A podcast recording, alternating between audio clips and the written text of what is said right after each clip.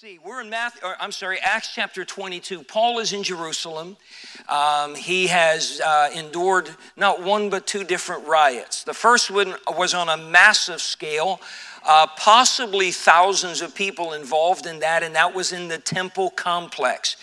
Um, and uh, he was like to be torn in pieces by uh, those who were accusing him falsely of all kinds of things. He was rescued by the Roman uh, soldiers. Uh, remember, in the corner of the temple compound was this castle that was built called uh, uh, Castle Antonia and the Romans occupied that. It was on high ground. That way they could look out over the city at any time. If there was any kind of unrest or uprising, he, uh, the captain could dispatch soldiers there and they could deal with it quickly. Jerusalem in Roman days was a very volatile place. Jerusalem in 2023 is a very volatile place. It always has been. Um, Paul was rescued from that, and as he was being escorted up the stairs into the castle, Paul politely requested of the captain, he said, Can I speak to the people? And the captain gave him lead, uh, leave to do so. And the Bible says Paul beckoned with his hand, and for some reason the crowd got silent. He spoke to them in the Hebrew tongue, and they grew even more still. And so Paul began to preach to them. This is in Acts chapter 22. He shared his background. He told how he met the Lord Jesus Christ on the road to Damascus. The crowd was listening respectfully, uh, very, very intently to it, until he mentioned that the Lord sent him to be a, a, a witness to the Gentiles. And at the mention of the Gentiles, that crowd just flew back into a frenzy, uh, away with this man. They wanted nothing to do with him. And so the captain, fearing lest Paul would be torn in pieces, uh, escorted him back into the castle um, and called a meeting of the Jewish Sanhedrin to come the next day so he could figure out what in the world this was all about. He's a Roman, he would speak Latin, he would understand Greek but he probably did not understand much of the Hebrew, so he didn't, he didn't comprehend Paul's sermon at all. So the next morning, the Sanhedrin came in with the chief priest, and uh, that did not go well. Uh, it ended up, they started fighting with each other. Paul realized half of them were Pharisees, half of them were Sadducees. And Paul himself was, by, by uh, his family tradition and history, he was a Pharisee. The Sadducees, as you know, did not believe in a resurrection. Uh, they didn't believe in the Spirit. They didn't believe in angels. And uh, the Pharisees, they were more, actually, more the fundamentalists of their day. Uh, they believed in all of those things. They just weren't willing to acknowledge Jesus to be their Messiah. So Paul just, you know, trying to get somebody on his side, I guess, said, you know, I'm the Pharisee, I'm the son of a Pharisee. For the hope of the resurrection, I've been called into question. And no longer are they worried about him. They're now fighting amongst themselves. And uh, once again, the Roman captain just sees turmoil and rescues Paul and brings him out. Last week, we spent our time on one verse, chapter 23, verse 11. The night following, the Lord stood by him, this is by Paul, and said, Be of good cheer, Paul, for as thou hast testified of me in Jerusalem, so must thou bear witness also at Rome. We learned last week that there are at least four times recorded in Scripture at, at four very difficult times in Paul's life and ministry that the Lord stood by him and spoke to him directly. We don't know if it was by means of a dream or a vision or, or uh, you know, an appearance. We have no idea. Uh, the Bible doesn't go into that kind of detail, but every time it was the Lord encouraging him, uh, letting him know, You're not alone, I'm with you. And this was one of those moments in Paul's life. Uh, we surmise that he's probably feeling a little down. Um, he, he had come to Jerusalem with high hopes. He, he was bound in the spirit uh, to be there. Uh, I'm sure he wanted to see his people, the Jewish people, saved. That was his burden. We've looked at that in several places in the book of Romans, and it didn't happen. In the same place where Peter preached on Pentecost and 3,000 people were saved and baptized, Paul got a riot for preaching the same gospel message. Um, and the next day didn't go any better. Not only has he been a failure, he's been beaten. and, and he's, uh, he's, he's bloodied and bruised and sore. And that has to be playing on him mentally and emotionally and so forth. And so it's important that the Lord came to him and said, Be of good cheer, Paul. Paul, this was not a failure. This, this, wasn't, this wasn't a bad thing. Uh, cheer up, Paul. And he said, As thou hast testified of me in Jerusalem, so thou must bear witness also at Rome. In other words, I believe it's the Lord saying, You did a good job. You were a good witness for me here. And may I say and remind us again, we are called to be witnesses. We can't make people get saved. We cannot make people be receptive to the message we have. Um, but we are called and commanded to be a witness and at least give them the message. And, and the Lord is pleased. And now He says, You're not, you, you, you've witnessed to me here. Now you're going to go to Rome, and I want you to be a witness to me there. That vision was certainly uh, to encourage Paul at a time of distress, but it may have also been some preparation. Look at verse number 12. We're going to see that a conspiracy is formed. And when it was day, certain of the Jews banded together and bound themselves under a curse, saying that they would neither eat nor drink till they had killed Paul. And there were more than 40 which made this conspiracy. So uh, Paul is unaware of this yet. He will be shortly. Um, the, the, the, enemy seldom ever goes away. Uh, the, the enemy is relentless, and Paul is about to find that out. So the Lord has encouraged him the night before about the events that have already taken place. And I believe that encouragement is also uh, fasten your seatbelt, Paul. There's more to come, but you don't have anything to worry about. I'm right here with you. Can I get you to keep your place here and turn all the way back in the Old Testament to the book of Isaiah, chapter 54? Isaiah chapter 54.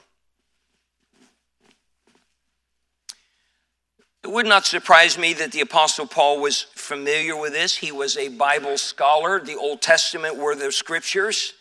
Verse number 17, notice what God has to say. No weapon that is formed against thee shall prosper, and every tongue that shall rise against thee in judgment thou shalt condemn. This is the heritage of the servants of the Lord, and their righteousness is of me, saith the Lord. Certainly, this is a promise to the nation of Israel. Anybody in here, though, a servant of the Lord? Any, anybody here? You realize this is a promise we can grab a hold of. Um, uh, notice it again no weapon that is formed against thee shall prosper. Every tongue that shall rise against thee in judgment thou shalt condemn. There's a promise of God, and Paul is about to see that promise fulfilled in his life. Uh, let's look at this conspiracy. Uh, uh, notice the curse in verse 12 again. This group of Jewish people, we know there were more than 40 of them, bound themselves under a curse meaning if we do not fulfill this, um, then the worst should come upon us. We should die as a result. I mean, this was a this was like a blood oath kind of uh, uh, thing that they were taking. And here's the curse that they would neither eat nor drink till they had killed Paul. I, am sorry, every time I read this in the Bible, um, I, I have this sense of humor that sort of creeps forward. Does anybody know how long Paul lived after this moment? It was more than 40 days, 40 nights. He lived for about another decade, somewhere between six and 10 years. These guys said, We are not going to eat or drink till Paul is dead. They were pretty hungry guys by the, by the time that happened. Uh, what a weight loss plan. Uh, the conspiracy diet. Um, but they, they came, uh, you know, together, banded with this. And notice in four, uh, verse 14, they got a company of leadership to join them. They came to the chief priest and elders and said, We have bound ourselves under a great curse. They're taking this seriously. This is not only life and death for Paul, but in their minds, uh, they think they're doing the service of God and they're willing to die for it that we will eat nothing until we have slain Paul. Now, therefore, ye with the council signify to the chief captain that he bring him down unto you tomorrow, as though ye would inquire something more perfectly concerning him. So far, they hadn't inquired anything. They just got into a big fist fight the day before. Um, and we, or ever he come near, are ready to kill him. So notice that they went to the, the uh, again, the chief priest and the elders. This would be the Sanhedrin. These people are supposed to be the spiritual leaders of Israel. These are the ones that, that claim authority that comes all the way from the law of Moses for the chief priest, all the way from the priesthood of Aaron. But these conspirators that are plotting to murder a man, they're going to murder a guy because they don't like his message. They've taken upon them an oath saying, We're not going to eat or drink until he has died. They call it a great curse. It is a binding oath that they've taken. They go to the spiritual leaders and they lay out the whole plan, and the spiritual leaders go along with it. It is amazing how people who have an agenda will set truth aside as long as it promotes their agenda. Are we not seeing that in the political world? It's kind of always been, it's not something new. But in recent years, it, it's to the point that does it ever inf- infuriate you to see, remember the Russia deal? Um, they didn't care what truth was as long as, the, as long as it was part of their agenda. And so these so supposedly spiritual people uh, are, are quickly and eagerly drawn in uh, to this. Um, this sad testimony. It's, it's, it's revealing their true nature. Uh, by the way, just because a crowd is united on an issue doesn't make the crowd right. It, it, it, really doesn't. Let's look at another Bible example 2 Samuel 15. We'll come back here tonight. I'd like to finish this chapter, and for those who want to laugh, we may just do it. 2 Samuel 15. David had a son by the name of Absalom. Absalom was a very vain and prideful young man. The Bible said, from the sole of his feet to the crown of his head, there, were, there was no blemish in him. He, he was one of these guys just born with, with good looks and physique. Uh, he was popular. Uh, he had fallen out of favor with his father when uh, he took justice into his own hand and, and killed his uh, half brother Amnon. Amnon had committed a crime. David did nothing about that crime, so Absalom took matters into his own hand. After a number of years, David finally let Absalom come home. Uh, the, the, the damage was done in their relationship and so forth. Look at verse 1. It came to pass after this that Absalom prepared him chariots and horses and 50 men to run before him. He had an entourage before that term was coined. Um, and he had a, a, fancy chariot and horses, and he had groups, uh, men running before him. They may have been armed. More than likely, they had trumpets. At least they were they were announcing his arrival. Absalom rose up early and stood beside the way of the gate. Now let's just stop for a moment. Let's just say that uh, these four walls are the walls around the city of Jerusalem, and this is the city proper. Okay? And that is a city gate. Back there would be a city gate. There was generally one gate, often referred to in the Old Testament as the king's gate, where the king would come and sit and he would sit in judgment rather than going to a courthouse. You would go to the gate.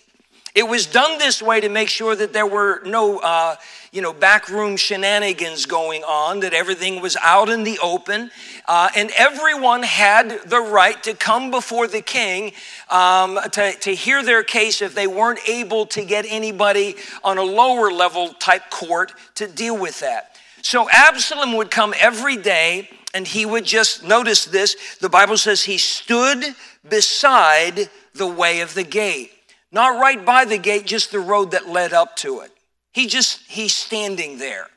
Um, and it was so that when any man that had a controversy came to the king for judgment, then Absalom called unto him and said, Of what city art thou? And he said, Thy servant is of one of the tribes of Israel. So Absalom would just watch all these people lining up. This Jerusalem was a big city in those days, But the matters that, that came before the king weren't just the people of Jerusalem, it was from all over the nation of Israel. They would all come there hoping to have an audience with the king because the king's word was final, the king's word was law. So Absalom just stand there. He'd call out "Hey, friend, where are you from?" And he'd name, "Well, maybe yeah, I'm from Ephraim, or maybe I'm from Simeon, or one of the tribes of Israel, and, and so forth." Verse three: Absalom said unto him, "See, thy matters are good and right. There is no man deputed to the king to hear thee." No matter what their side of the argument was, he always took their side. Yeah, you have a really good case. It's too bad that the king hasn't appointed a lawyer for you, somebody to stand here and help you out. And Absalom said, Moreover, Oh, that I were made judge in the land, that every man which hath any suit or cause might come unto me, and I would do him justice. Um, as if David wasn't going to do that. As if when Absalom was king, that he would be able to get things done any faster than his father did. But people are listening to him and they're thinking, yeah, these lines are so long, and and uh, yeah, we know you're you're sympathetic to us, and you know we always like the people that agree with us, don't we? Uh, you know, if they're taking my side, they must be pretty intelligent.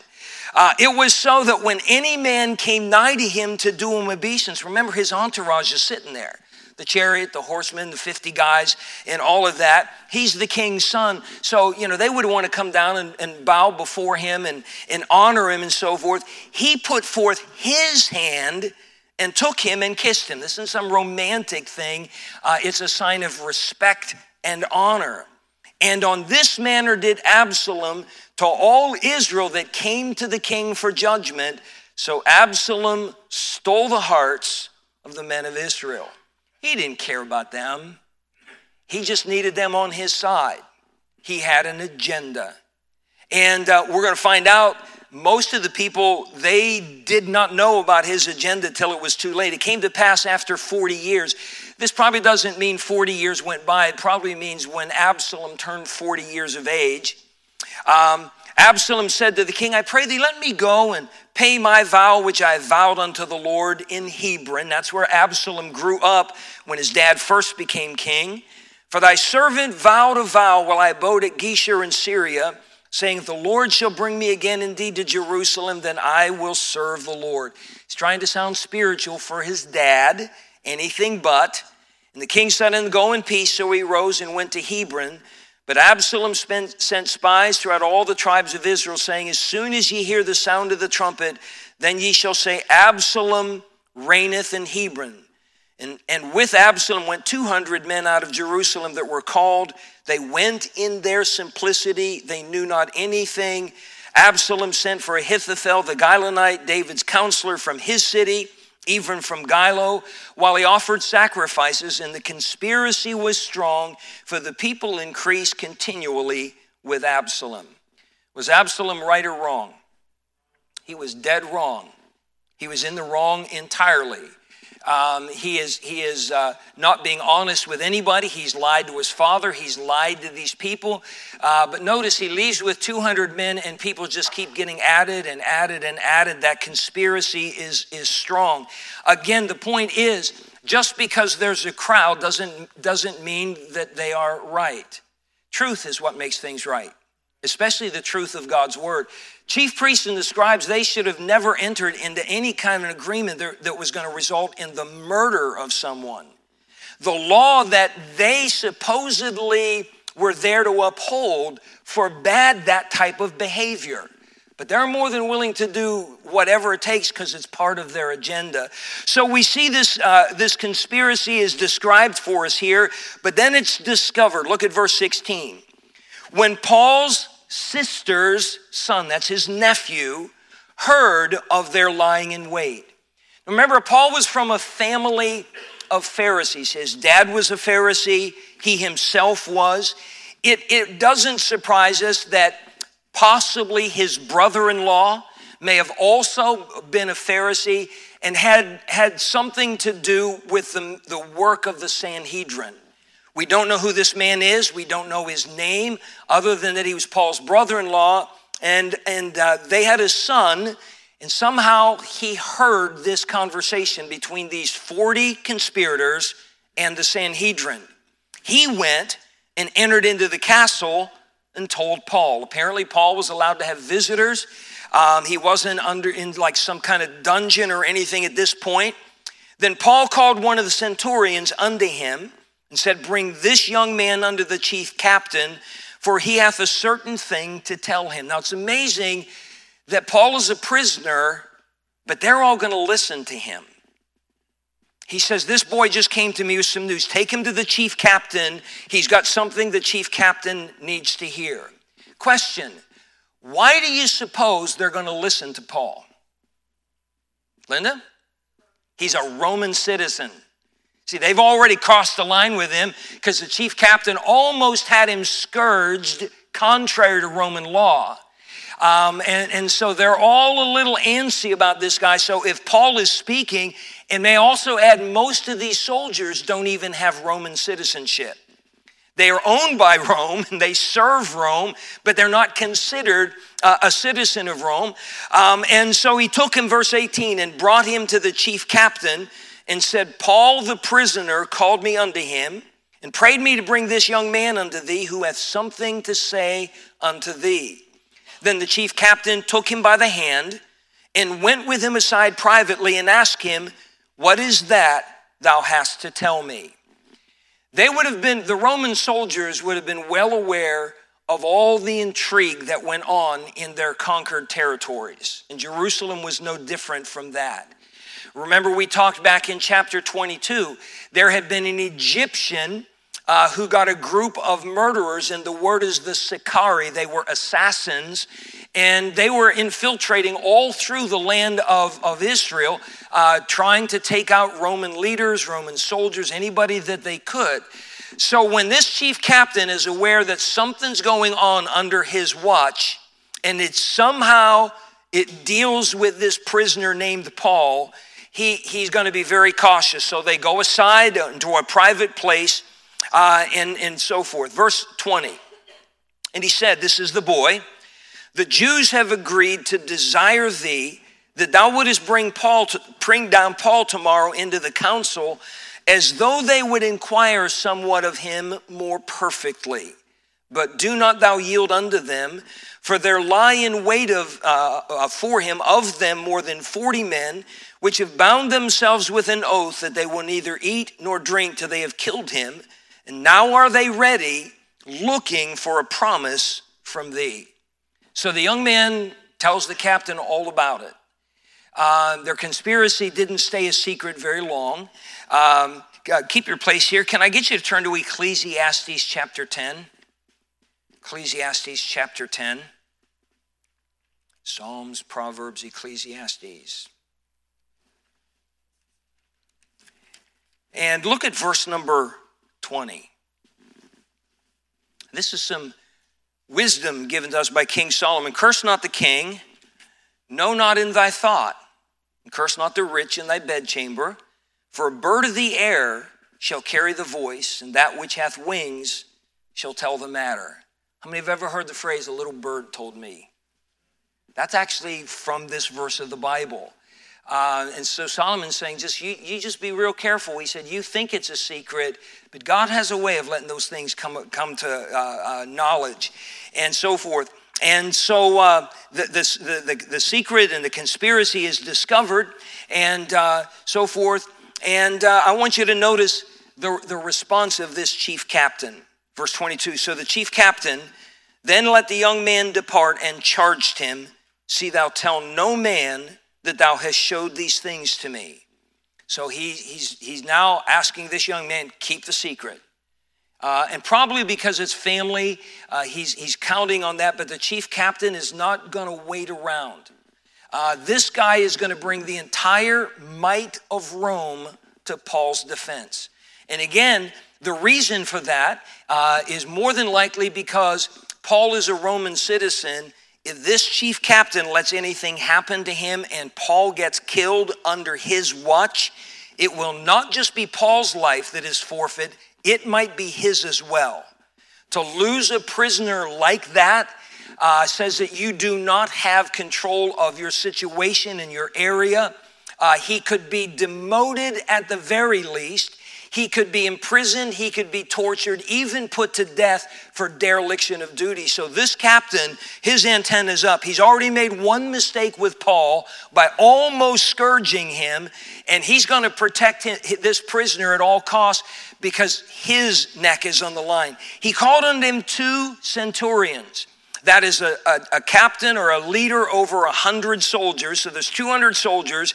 He says, Make ready 200 soldiers to go to Caesarea. That is 74 miles from Jerusalem. Okay? We can drive 74 miles. If you're on Route 15, you can do that in about 20 minutes. Um, but, you, but you realize back in, in uh, those days, even on horseback, that is a long journey. Uh, but that's about how far it is. So they're going to take 200 soldiers and horsemen, three score and 10. That's 70 more. Uh, and spearmen, 200. This is a formidable army. See, he knows there are at least 40 assassins out there. He has no idea who they are. He has no idea if some of them are working in his household. He doesn't know if some of them are, they've been hired by the Romans, uh, you know, to, to, to sweep the stairs and mop the floors and uh, to cook for the Roman army. He has no idea when he looks around if this person's an assassin or not, so he's taking no chances. So he's got 200 soldiers, he's got 70 horsemen, 200 spearmen. How many people's that? 470 people to guard one guy. That's a small army. And they're armed to the teeth. And they're the finest soldiers that the world uh, had ever seen.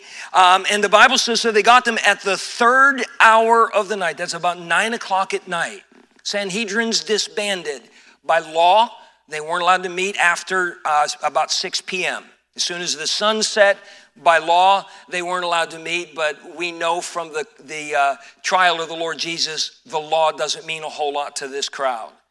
So it's nine o'clock at night. Most of the town is shuttered, um, and, and everybody's inside. And uh, he's gonna he's gonna send this this group out. Verse 24: Provide them beasts that they may set Paul on, and bring him safe unto Felix the governor. So uh, He's sending him north to Caesarea. He's getting him out of his hands. Felix is the governor over that whole region. Uh, name another governor that was over that region just a few decades prior to this. Caesar Augustus was king, he was emperor. How about Pontius Pilate? Okay, so Felix is there. Felix was appointed uh, about AD 52 by the emperor of Rome. Um, uh, he was known for his very ruthless authoritarian practices. He was well aware of the Sicari, the assassins. They had made a few attempts on his life, his family's lives. So when he caught them, uh, he made public displays most of the time that he had them crucified uh, and so forth. Uh, Felix was a no nonsense guy. And uh, so, so this this Roman chief captain is thinking this is the safest place for Paul because the Sanhedrin's going to be awful careful what they do around him. Um, he wrote a letter after this manner. And I got to remember the history of this man with Paul and all that. And now just consider his letter. Claudius Lysias, that's the chief captain, unto the most excellent governor Felix, sendeth greeting. Normal, normal, dear John type thing. This man was taken of the Jews and should have been killed of them. Then came I with an army and rescued him, having understood that he was a Roman.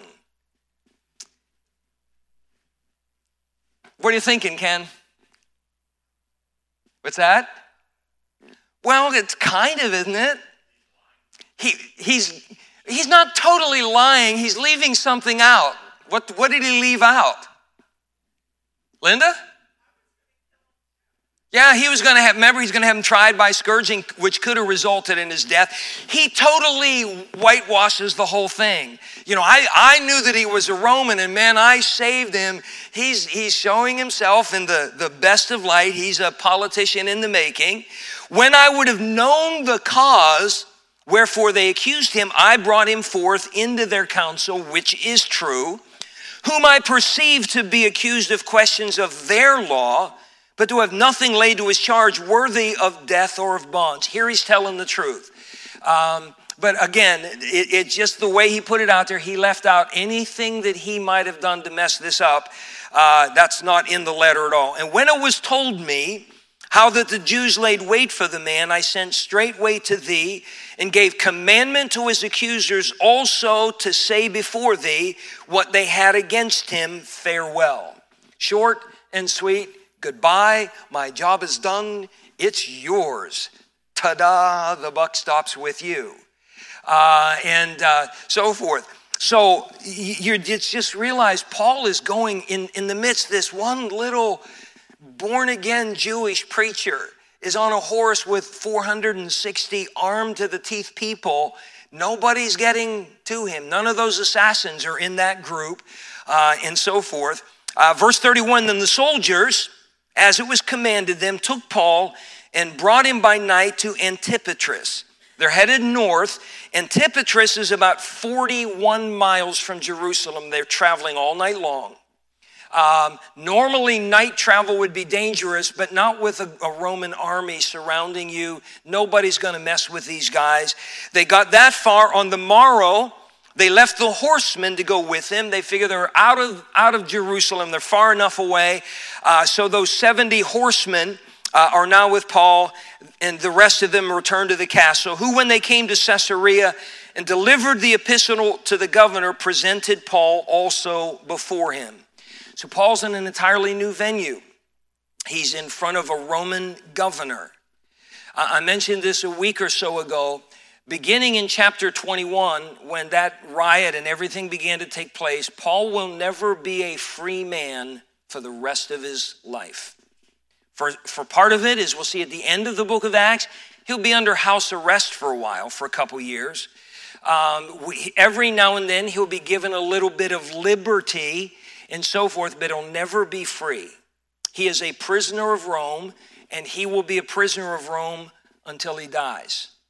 But read through the epistles of Paul. I kind of challenge you by way of homework. Uh, start at the book of Romans, okay, and read all the way through Philemon, and you will never see Paul call himself a prisoner of Rome. Does anybody know what he calls himself? A prisoner of the Lord Jesus Christ. Paul never saw himself as anything less than that. Uh, I'm here for Jesus. Uh, his freedom is gone, but, but, but his faith is not. He's going to serve God to his dying breath. And in every, in every place that he goes, he's, gonna, he's either going to write a letter that's going to be included in our Bible, he's going to preach a sermon. Believers are going to come to where he's getting from one ship to the other. They're going to meet him, they're going to pray together, uh, they're going to move on. That man never, ever, ever stopped serving Christ. So, Jerusalem humanly speaking, has been a disaster, but for the Apostle Paul, everything about it has been victory because he did exactly what God told him to do. We tend to look at results. And if things turned out well, well, then that was then that certainly was of God. But some, sometimes that's not true. Uh, sometimes the results don't give the whole story. Faithfulness, faithfulness is what counts, and Paul has done that. Verse 34 When the governor had read the letter, he asked of what province he was, and when he understood that he was of Cilicia, Cilicia, remember that's the it's a Roman city. It has Roman protection, it has Roman rights. This tends to make all the Romans in Paul's life sit up and take notice. They're going to be careful how they deal with him. He's under special legislative protection by them. Uh, isn't it amazing how the Lord puts all those little things together in our lives for, for just such a time as this? And he says in verse number 35, this is Felix speaking, I will hear thee, said he, when thine accusers are also come, and he commanded him to be kept in Herod's judgment hall. Herod, King Herod, built Caesarea. He had a, an incredible palace there. Herod had an in ground heated pool in Caesarea. Think about that. The guy was a genius uh, at, at, how he did things. Uh, the judgment hall was not uh, what we would consider as a prison, uh, it, is, it is sort of a room off of the courtroom. Um, and that's where Paul is going to stay. It's, it's probably not the shabbiest of places. Uh, it's probably got a modicum of comfort compared to the fortress of Antonia that he stayed in. And Paul is going to stay there for about five days, and then things are going to ramp up again. And for all the naysayers, did I not finish chapter 23? You cannot even believe that that happened on a Wednesday night. My whole, my, my whole uh, lessons that I would like us to sort of draw from this particular uh, study tonight is God's in charge. If you're walking with God, you're serving God, you're doing your best to be right with God, God's gonna, God's gonna take care of you. He's watching out for you. That doesn't mean you're not gonna go through hard times. Paul's going through a lot of them here, but God's on his side. Fear not, Paul, be of good cheer. I'm with you. And God's to appear to him in, in, in situations far worse than this one, and he's always going to find out God is there. Um, faithfulness is what God's called us to. And in these last days, as we get closer and closer to the Lord's return, faithfulness is more important than ever, ever before. It's time for us to just stop sitting back and coasting along, but to be faithful all the way unto the end. And understand this uh, God is bigger than any problem you're ever going to face ever going to face. Um, and he has it all figured out in advance. Isn't that something? God's got it all figured out in advance. Trust him on that. The question is if it was us in this situation, would we have been as faithful as Paul or would we just given up? Would we have given up on God? Would we have lost our testimony in the process of fighting fire with fire? Um, Paul is one of those men that his story, history, his story is given to us here for us to learn from because he was an incredible believer. He was a great preacher, he was a great author, he was mightily used of God, but the foundation of everything, he was just a great Christian. And I'll never be an apostle, I'll never write a, a, a single word of divine scripture or anything like that, but I have the same God and the same Holy Spirit. Could I not be a great Christian? Yes or no? Could you be a great Christian? Absolutely. So, shall we? Let's leave with that thought. Father, thank you. Thank you for the testimony of this incredible man.